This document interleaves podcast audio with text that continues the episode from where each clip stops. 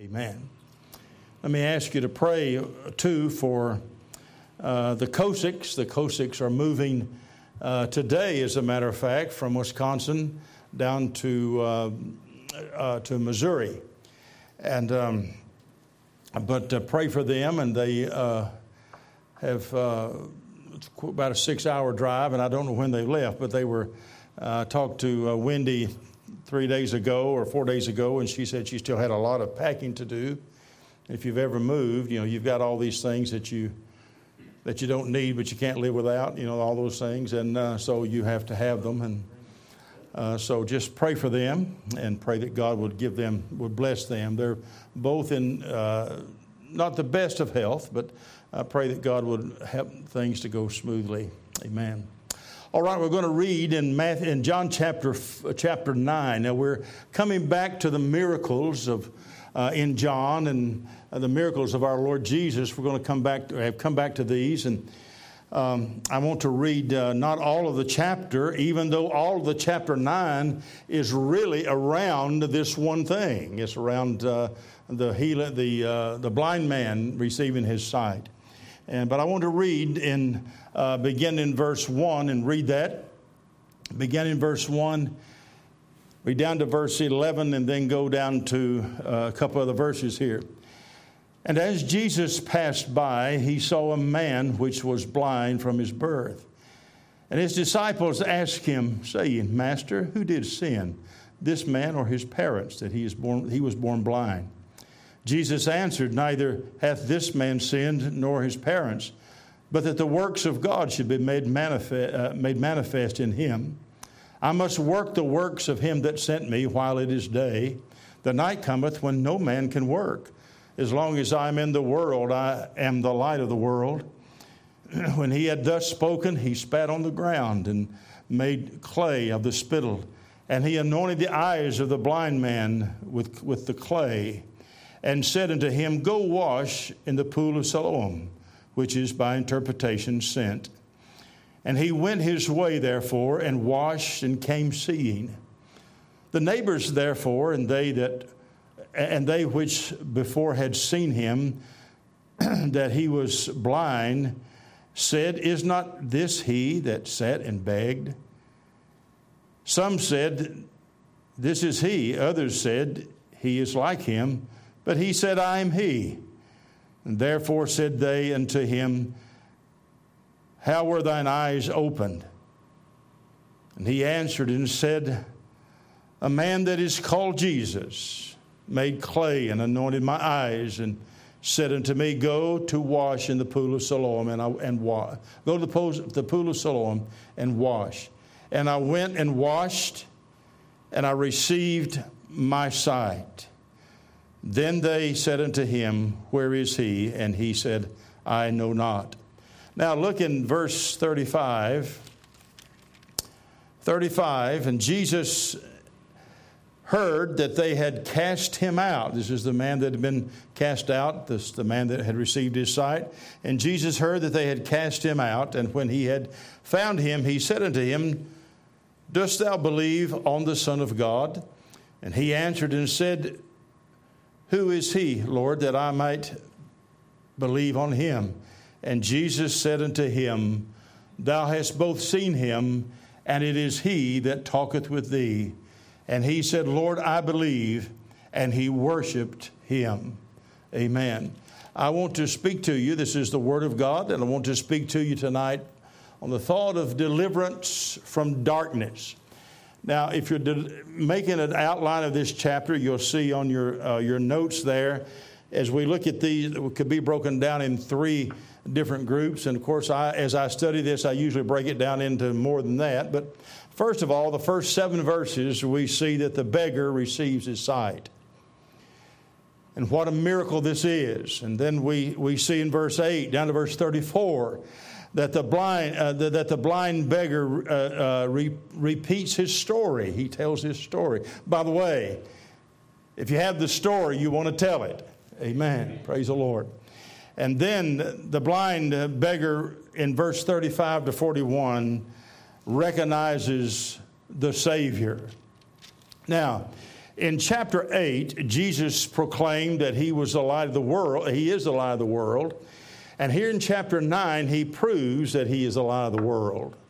Uh, in the previous chapters, John reveals how that the Jews res- resisted the light and preferred to remain in darkness. Is that not a lot like it is today? People want they would prefer to walk in darkness and live in darkness rather than come to the light. But here he sets forth an amazing account of a man who earnestly desired light and who step by step left the darkness behind. Now, let me stop right here and make sure you you understand what I'm saying when I say step by step he left the darkness behind. This man could do nothing to save himself. But he had to do, follow the steps that Christ gave him. And we know what that was. Uh, first, he allowed the, the, the, Lord anointed his eyes, and then he went and dipped in the pool. And so, by that, he was obedient to what God said. And all afflictions and ailments, by the way, are results of the fall of man. Now, this, and we're going to see this in just a moment, but, uh, uh, but really, all of our problems, these knees that are crying too much, too much, uh, get something done, is a result of sin. Uh, all our ailments are a result of sin, the sin of our parent, our foreparents, Adam and Eve. Now, the results of the fall is sin and death and decay, and, and it's an imperfect world. It's produced an imperfect world. The universal effects of the fall could, uh, should, should uh, keep the truth of the Word of God before us. We need to, to keep God's truth before us because of that fall. Notice what the psalmist said in Psalm 103 verse, and verse 14. He said, for he knoweth our frame. He remembereth that we are dust. And that's the best. You know, I was told years ago that, that if, you, if you could get us, reduce us down to all the minerals and elements that we have in our body, our body's made up of, that was about $3.95 is what we would be worth. Now, of course, now that the Democrats are in office, if inflation is, is greater, so it's probably, you know, maybe it's 495 I don't know. But, but we're just dust. You know, that's all we are. Uh, but, uh, but you know that annually, billions of dollars are spent on health care, and still sickness is inevitable. Millions of lives have been destroyed by the outbreaks of diseases, and whether they be by epidemics or pandemics or plandemics or scamdemics or whatever it is, uh, millions of people have been affected by that. In the fourth century alone, the bubonic plague killed almost a half of the population of Europe. In the Civil War, by the way, we Southerners are going to have to tone it down a little bit because we have too many Yankees around. uh, no, no. Uh, in the uh, really in the uncivil war, twice as many soldiers died of disease as were killed in combat. The influenza epidemic in 1918 19 to 1919 claimed 30 to 50 million lives, far exceeding the number killed in World War I. In our own lifetime, with many of the diseases no longer a threat, still AIDS, the AIDS virus continues to take thousands of lives, as well as injuries and cancer and, and heart problems. And my doctors tell me that I have a heart problem. And I said, Well, I could have told you that. Uh, uh, Jeremiah told me that. It's exceedingly, uh, uh it's, uh, it's, it's bad. And uh, so, but he said, anyway, you have the heart problems. But then in our lifetime, the pandemic of abortion and Planned Parenthood has destroyed the lives of over 60 million babies since Roe versus Wade in 1973. Then, most recently, by the efforts of the rogue nation of China and other equally ruthless individuals, more than 6 million people have died of the China virus. Despite all of our sophisticated, and uh, sophisticated scientific advances of modern medicine and the professionals that we have, we're limited in the amount of healing and, and only, and only can delay the inevitable, which is death. April the 27th at 8:32 in the morning 1948 the world was blessed and the state of Tennessee was blessed to have a child born in St. Mary's Hospital and they named him David Lee Cooper. From that time on there's been something over my shoulder that I've been running from.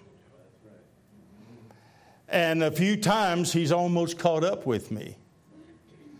And by the way, whatever your birthday is, he started following you as well. So, despite all of the advancements, we can still just prolong things. We can never alleviate dying. Of all the handicaps that, are, that can affect mankind, blindness is one of the saddest. Did you know that in the United States, a person goes blind every 20 minutes? Yet there's something infinitely worse than physical blindness. And that's spiritual blindness. And spiritual blindness and deadness being so disastrous that God, and spiritual deadness being so disastrous that God considered it and made it, realized it necessary, considered it necessary to send his son to the earth to, for the express purpose of opening the eyes of the blind and lightening the darkness of man's heart. You remember when Zacharias uh, was uh, having his tongue loosed at the naming of his son, and John being filled with the Holy Ghost and prophesied that Jesus would come as the day as a day spring from on high. He said to give light to them that sit in darkness and in the shadow of death, to guide and to guide our way into peace. Luke chapter 1 verse 79. True to that prophecy, our Lord Jesus came not only to open the eyes of a few physically, blind men and women, but also but primarily to turn the darkness of humanity's natural light into the dawn of day, spiritually speaking. Jesus' healing ministry has several characteristics. And for time's sake, I'll not go through all of these verses, but first of all, the first characteristic is that he, he would heal either by word or by touch. We can read in the Gospel of Mark, Mark chapter, chapter 5 and verse 24. Mark 5 and verse 24, the Word of God says, And Jesus went with him, and much people followed him and thronged him. And a certain man which had an, a certain woman which had an issue of blood 12 years and had suffered many things of many, of many physicians. Well, that sounds like right up to date, doesn't it?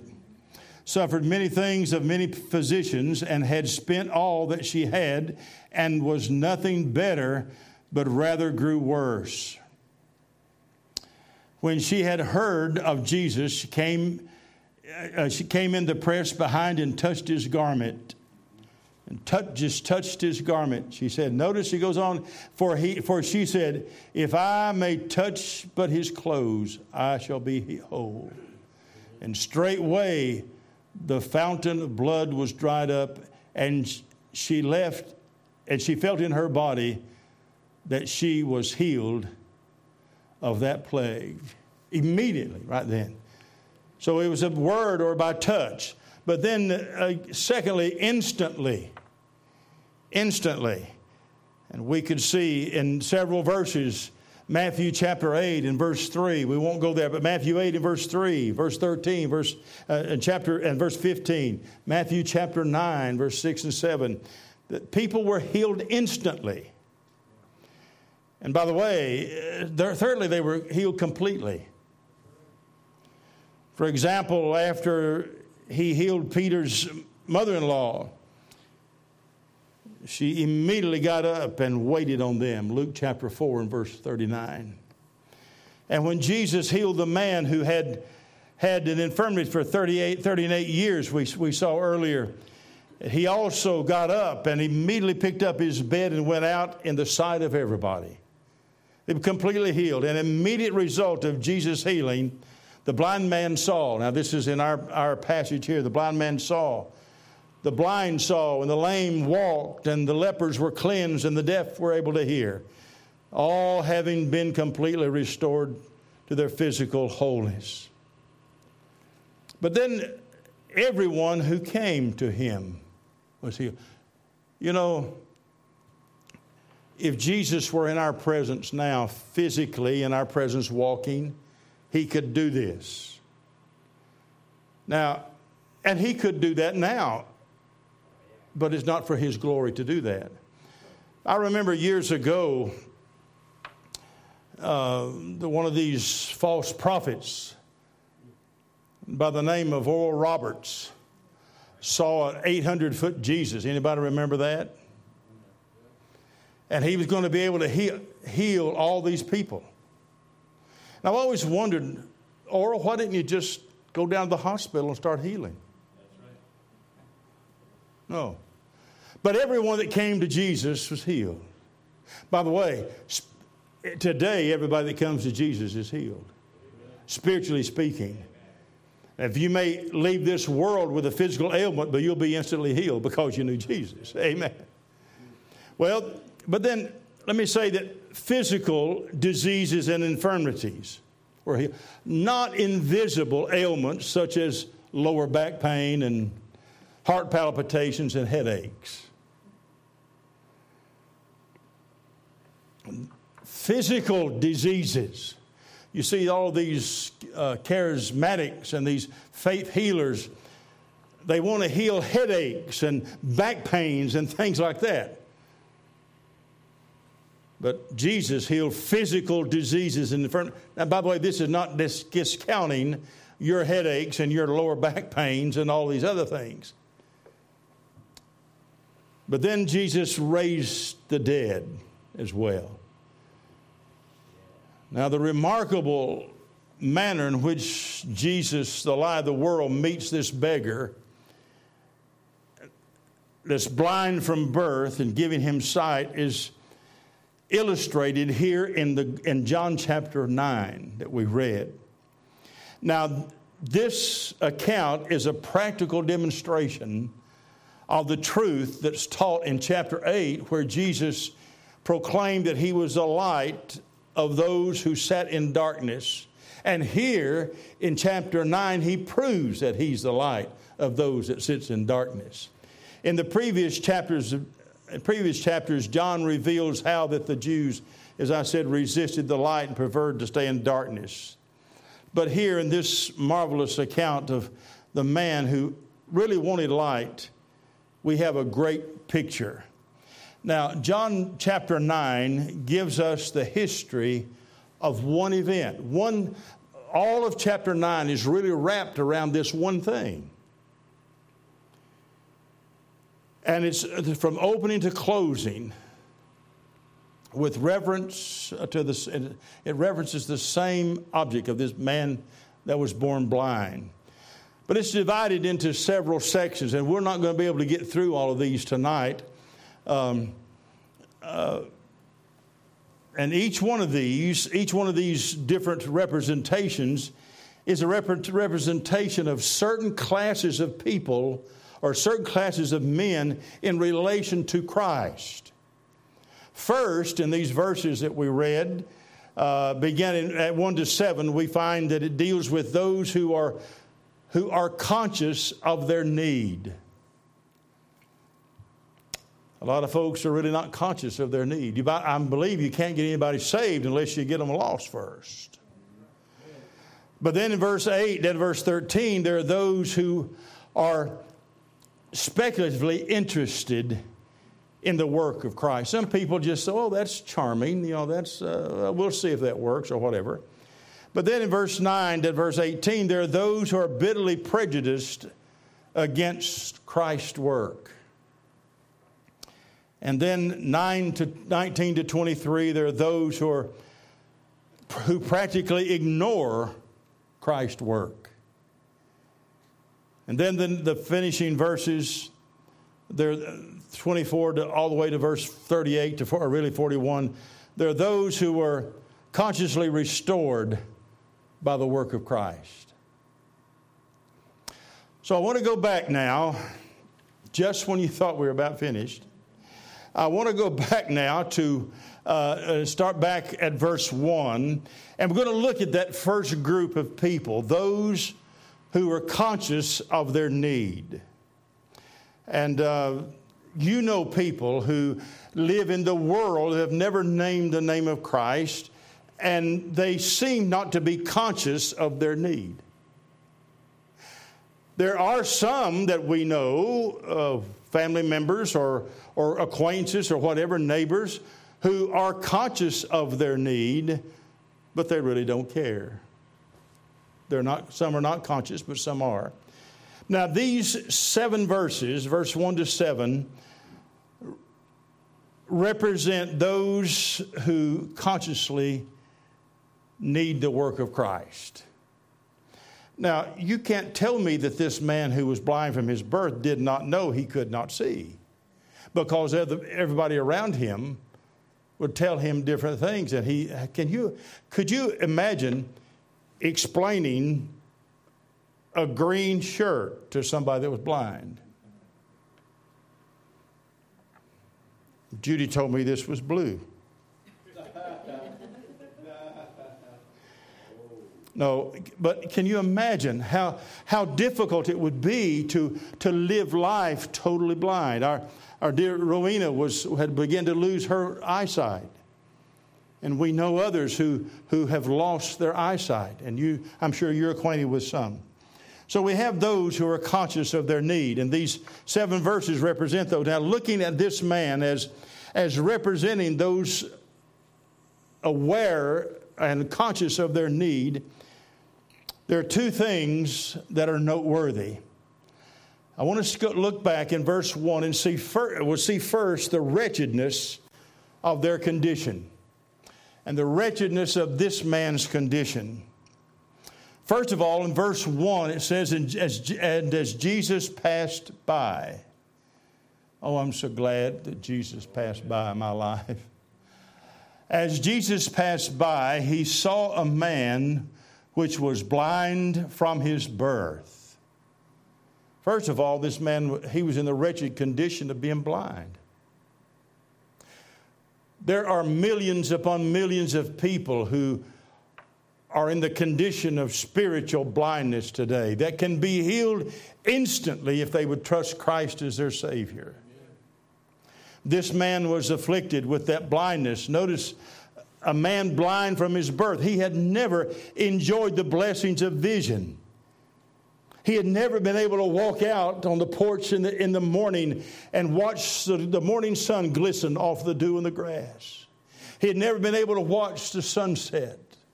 He'd never been able to see the purple mountain's majesty. He'd never been able to see anything that you and I take for granted every day.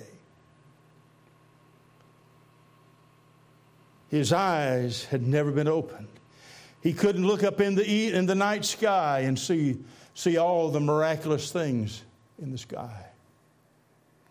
I'm hoping before I, God takes me to glory that I'll get to see the northern lights, the aurora borealis. Never seen that and hope that I can do that. If I don't get to see it before, I'll get to see it on my way passing through, I'm sure.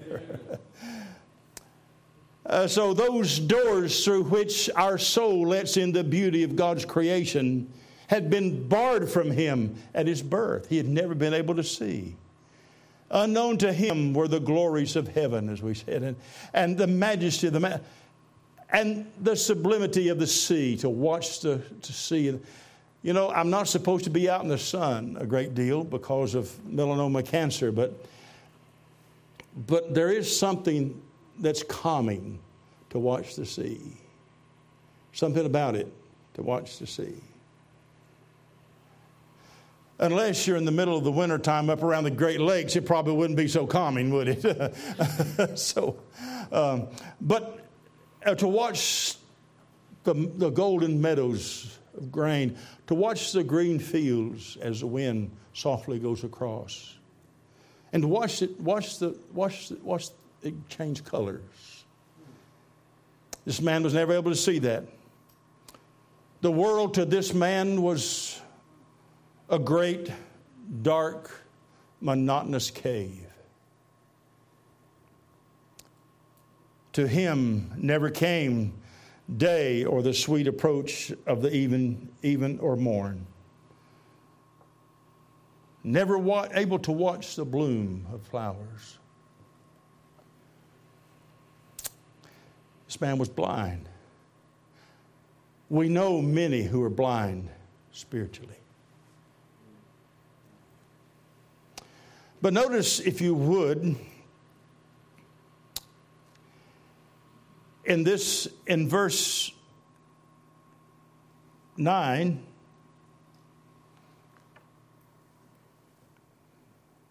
not verse 9, we find that this is the one that begged. He was a beggar. He sat and he begged. Not only was he in the wretched condition of blindness, it was a wretched condition of being a beggar. Is not this the one, they said, that sat and begged? Perhaps from his earliest childhood, day by day, he sat there near the temple in darkness and begging just for the mere necessities of life sometimes, and I could just imagine maybe um, from a child, maybe his parents would take him there. I don't know. But notice he was right at the he was right at the going in where people would come in and out. Jesus was probably was on the way to the temple here, but Jesus uh, saw him, and he realized he was blind but he was spiritually blind, but he was a beggar. He lived on the cold, uncertain charity of those that visited the temple. Uh, every day with the gripping hunger and the shivering cold, and, and then the scorching hot rays of the summer of the eastern sun, he sat there in unbroken night of blindness just sit there, hoping maybe to hear something fall into the cup. Hoping that some relief would come from the passersby. Oh, how great the affliction of this man. He was blind, but he was a beggar. Folks, that's a picture of those who are without Christ. Do you know the richest man in the world, whomever that may be, is a pauper without Christ. The world abounds with those of affliction to some greater or less extent. The blind and the deaf and the destitute and the diseased, we meet on the walks of life every day. We see them. The question has often been asked why, under the government of God, should such cases as this one be in the text? Well, we would read it's for God's glory, for the works of God. The question is why would we do why would this show up? Well, because of the works of God. Why why should the great ones send men into the world sometimes without any without the issue of limbs or, and, and, and be cripples and sometimes without the use of their ears and be deaf and sometimes without the use of their eyes as this man was and be blind And it didn't seem to be any reason. Now, there's some that reasoned about this, as we're going to see in just a bit. But this man was, first of all, he was born, that's the tragedy. The, the wretchedness of his condition was that he was born blind, and then he was a beggar. But then there's a third thing here, if you'll notice.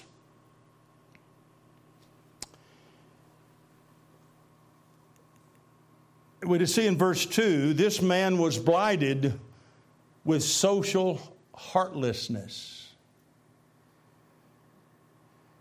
Social heartlessness. And his disciples asked him, saying, Master, who did sin, this man or his parents, that he was born blind? Now, the question of the disciples indicated that a heartless, disre- a heartless disregard for this man's wretched condition. Wouldn't you think that they have going through some of the things that they had been with the Lord? Say, Lord, why don't you, would you heal him? No, they wanted to find out why he was blind. We could appreciate these implications of this text without, we couldn't uh, appreciate it without first understanding some of the background of what some of these people thought. Among the people of Palestine were those who believed in the doctrine of reincarnation. And today, the same kind of people exist, and they teach that man must know some 600, uh, uh, some 600 emanations. That is, that he must live 600 times and advance every one to reach perfection. And so the idea is well, who, who is it that caused this man to be here that he can't get to that next level? One of the, one of the new buzz words or buzz sayings is let's take it to the next level. I just, I hate that. I hate that. I hate that saying. Uh, it seems like the, maybe the emergent church is the one that started using that. I just don't like that saying. So don't use that saying.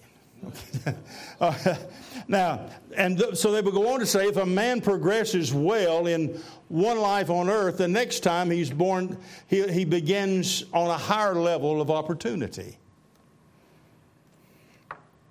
Uh, on the other hand, if, he, if a man fails in, his life, in this life, the, the next time he returns to earth, uh, the, the, the, the present failure is punished in that he will be handicapped in some measure or some way.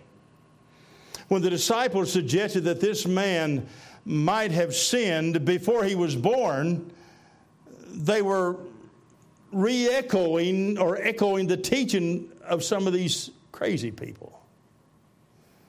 They wondered if this man had been, been, was being punished by God for something done in a former life or his former sojourn, sojourn upon the earth.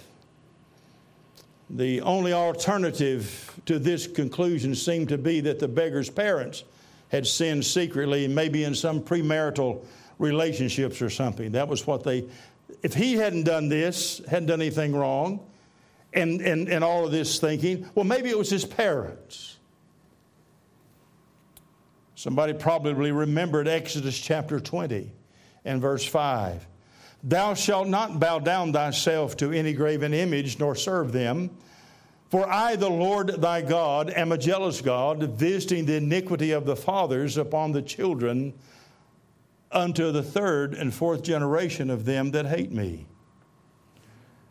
Now, this was considered possible that the beggar's affliction was caused by the sin maybe of his grandparents. And I'm going to give you, if, I'll give you these verses and, and uh, let you look at them later uh, for time's sake, Numbers 14, verse 18, Deuteronomy chapter 5 and verse 9, Second Chronicles 25, 4. Now, these verses have got to be understood in a, in a societal or national or generational setting. Also, we would look at Jeremiah, and I'll look at that very quickly. Jeremiah chapter 31 and verse 29. He said, In those days shall, uh, uh, Jeremiah 31 and 29, in those days they shall say no more, The fathers have eaten sour grapes, and the children's teeth are set on edge. But every one shall, shall die for his own iniquity. Every man that eateth the sour grape, his teeth shall be set on edge. Every man shall die for his own iniquity. Now, the idea that a child will be punished for the sins of his own parents is not supported by the scripture. The consequences of sins of the previous generations will be suffered by subsequent generations. Let me just, uh, those consequences of sins of that previous generation are going to be, will be suffered. The Hebrew children of the Exodus suffered for 40 years in the wilderness wandering because of the sins of the previous generation. That's the culture, that's the generation, that's not an individual. Centuries later, when the northern and southern kingdoms were carried off into captivity, generations of children suffered for the sins of the elders. Let me just give you an example. Planned Parenthood and abortion ex- experimental and experimental vaccines, I believe, are going to come back to, to bite us. Well, they already have. Do you realize at just under 60 million babies since Roe versus Wade that have been aborted, that we have aborted, we have murdered a generation of people? And now we're wondering, we don't have anybody to go to war for us. We don't have anybody to take jobs. We don't have anybody to stand up and say, Thus saith the Lord. We've murdered a generation. So their question in verse 2 involved a great error, and that is the present sufferings are the results of the measure of individual sins. Now, by the way, uh, a person, a man could be drunk with alcohol and driving down the highway, and his family in the car, and he wrecked the car, and all of them be killed. That is a result of his drunkenness and his sin for sure. That's not what this is about at all. Uh, but the, the, this suffering, that, that suffering always implies sin, is, is, to, is, an un, is to peradventure an, uncon, an unquestionable fact. That you can't say that. And that the sin of the parents often entails sufferings on their children is, is, is preposterous. Now, but we do know, as I said, that, that families suffer and, and a child may suffer because a parent does something wrong. But because a, per, a parent did something wrong years ago does not cause that child to be born blind or crippled.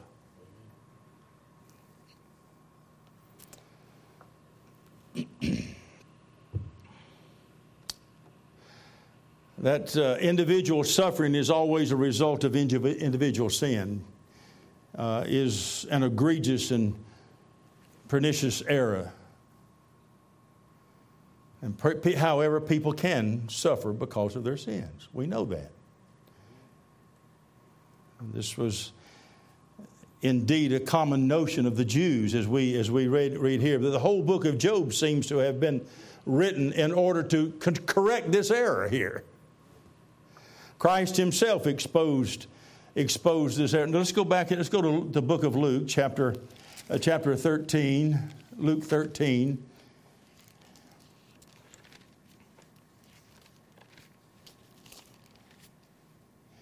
And 1 to 4. Notice the Word of God says, There were present at the season some that told him of the Galileans whose blood Pilate had mingled with the sac- their sacrifices. And Jesus, answering, said unto them, Suppose ye that these Galileans were sinners above all the Galileans because they suffered such things? I tell you, nay. But except ye repent, you shall all likewise perish. Or those 18 upon whom the tower of Siloam fell and slew them, think ye that they were sinners above all men that dwelt in Jerusalem? Notice those questions. Now, there are those, uh, he How could, how could he sin before he was born? How could this man sin before he was born? Now, did they believe in the Pythagorean doctrine? The Pythagorean doctrine of uh, metempsychosis, which means you didn't think that a Tennessee boy could say those big words like that, did you?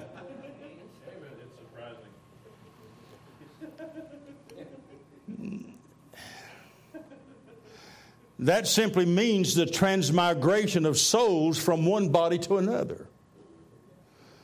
And that they spoke of a man sinning before he was even born. If so, then their question was consistent with their faith, was it not?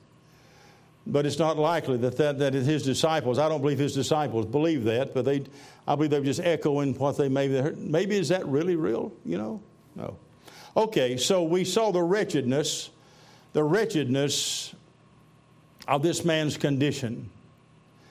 Now, very quickly, and therefore, and don't hang too much on the word quickly. Uh, in the next verses the nature of their deliverance. This man then consciously required the help that only Christ could render to him. He was blind, he was indigent, and he was despised by the group around. Spiritually, all men in their unregenerate state are, in, are as in an urgent need of the aid of Christ as this man was but few realize their need. So let's notice first, if you would, in verse 3, that the deliverance is predetermined, is the predetermined work of God. Now, you be real careful right here. Don't you say I said something I didn't say. Deliverance is the predetermined work of God. I believe that from the foundation of the world, God determined that all would come to Him through Christ Jesus would be saved. I believe this Bible teaches that. Well, let's go on. Christ did not mean that either this man or his parents were free from sin, but that their sin was not the cause of this man's blindness. This, this, his blindness was a divine result of a divine, a, uh, of a divine purpose, if you'll notice in here. Notice in verse 3 Jesus answered, Neither hath this man sinned nor his parents, but that the works of God should be made manifest. Amen. And his blindness, as I said, was a divine result of a design, divine purpose. And it revealed God's restorative work is more is in more striking aspects than, than the creating and the preserving. That you think that, I mean, God created him, but now after he created him, now we can give him life, sight. Now you've got to say it's a marvelous thing for God to, to, to scoop out the valleys and push up the mountains and fling the stars and the, all the heavens in the sky. Oh, but I submit to you that even a greater miracle is when a man is born again Amen. to be saved. So he said that the works of God should be made manifest.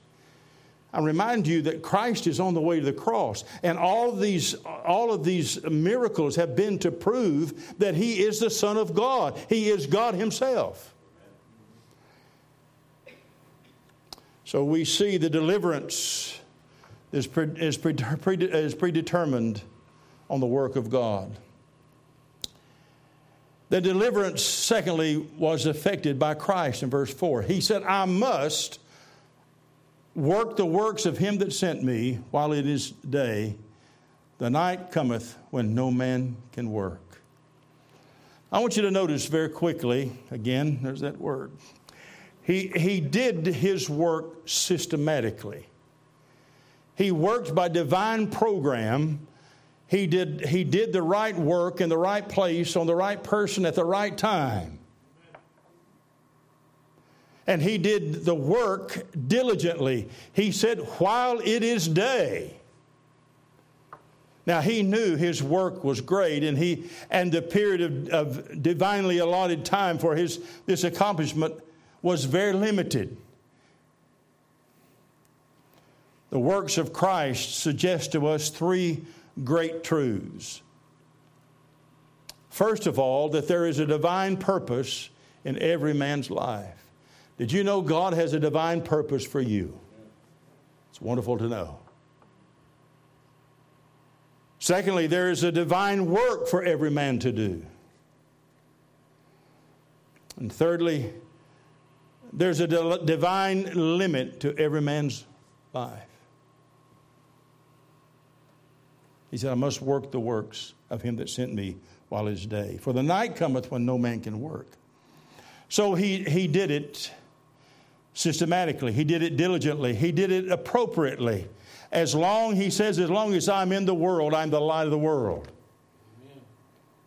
And he assumes a character of corresponding with the need of the sufferer. Now, by that we mean, you remember he told the thirsty woman at the well, in Jacob's well, he said, I'm the living water.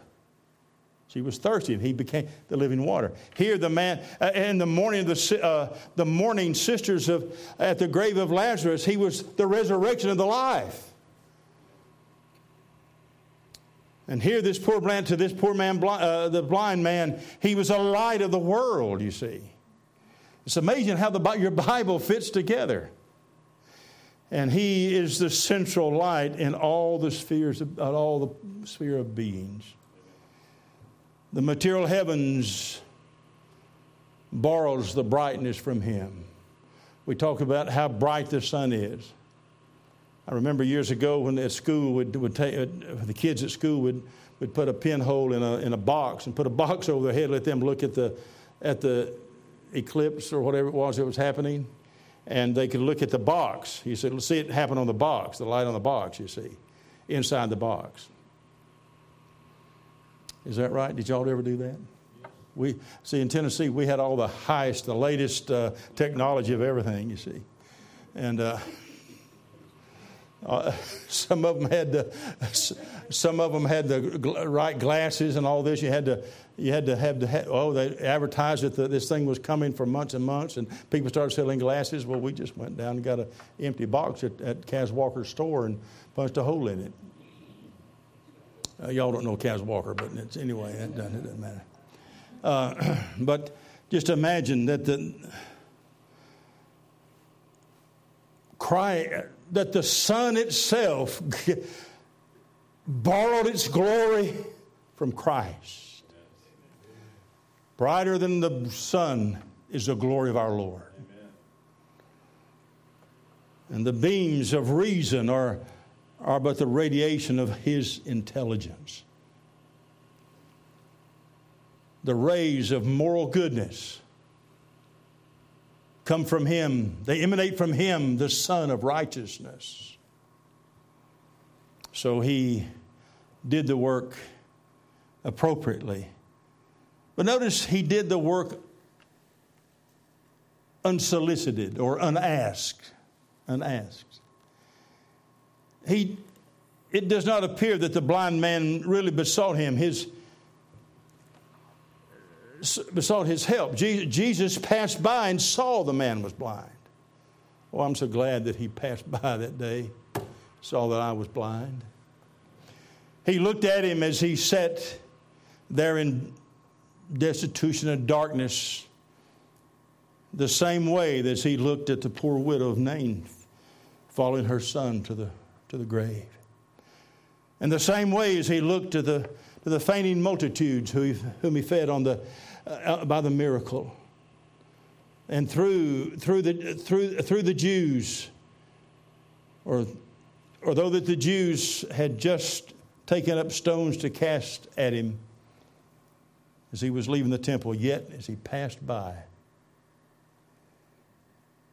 he observed this poor blind sufferer. The violence that raged around him didn't disturb the calm of the flow of his compassion. You see, he was going to face far more violence than he would have faced there. by a stone flying by. Ill treatment from our fellow man tends to make us miserable in, in avoiding such situations. Not so with our Lord. His love and His grace are so infinite that it extends to all. I'm so glad that we have a message that we can take to any man, woman, boy, or girl and say, Jesus saves. That there's not, a, there's not a select group that he can't save or won't save, that he's chosen not to save. There's not a group that he has chosen he will save, and it's only those he's going to know. We can take the message and say, You can be saved. I'm so glad that I heard that message. And this is the man's case. He was he found one who required who, who didn't inquire after him. You know, the day I went to church that Sunday morning, I wasn't going there to get saved. I was going there because my lawyer told me to go there. That's not what you think. I hadn't been caught up with that, but I mean, you know, that, but the, we were had an adoption in the works, and oh, it would be good. The Catholic attorney said, if you could, we could tell the judge you go to church. Well, little did I know. little did I know that Jesus passed by. Amen. In this man's case, he found an inquirer. But then he did it instrumentally.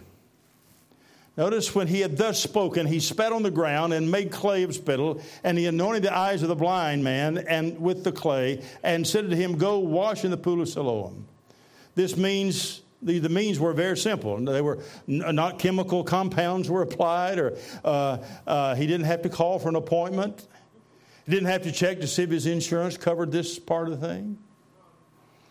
No surgical operations uh, were to be performed, just clay. Now, why, why such means were employed, we, we don't know. Well, we do know that the works of, of God could be made manifest, made manifest. That's why.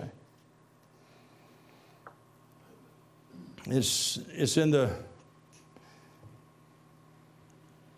prerogative of Christ to produce grand results by feeble, feeble instruments. He does it with us, does he not? The man went after went and after he applied the after he applied the clay to the pool of Siloam, just as he was directed. The word of God says he went his way therefore and washed and came seeing. Oh, can you imagine? A whole new world I can just imagine when he came up out of the water of the pool of Siloam. A whole new world opened up around this man, and new and strange emotions began to rush into his soul, I'm sure. All of this is a symbol that the works of God can be made manifest in the heart, the life of fallen mankind if they will accept Him. Amen. Darkness turned to light. And I'm going to have to stop. I've got all the rest of the notes. If you want to sit here all night, we'll go through the rest of this. But, but um, don't, don't put that book down, Butch. I'm not going to go on. Oh, oh, oh okay. I thought Butch was going to throw a songbook at me because I want to go on. Amen. I actually have stop written right here on my notes.